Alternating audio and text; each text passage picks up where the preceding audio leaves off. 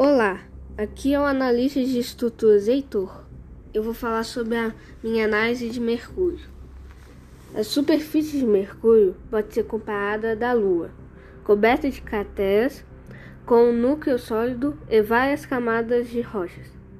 É o planeta mais denso do sistema solar e o núcleo é constituído por ferro sólido. A temperatura do planeta é 350 graus da parte virada por Sol e a parte virada para posição oposta do Sol é 170 graus negativos. A atmosfera do planeta é quase inexistente.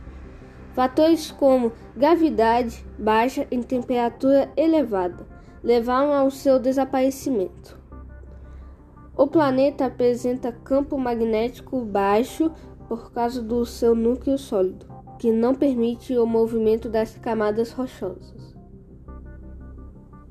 Mercúrio é um planeta muito interessante.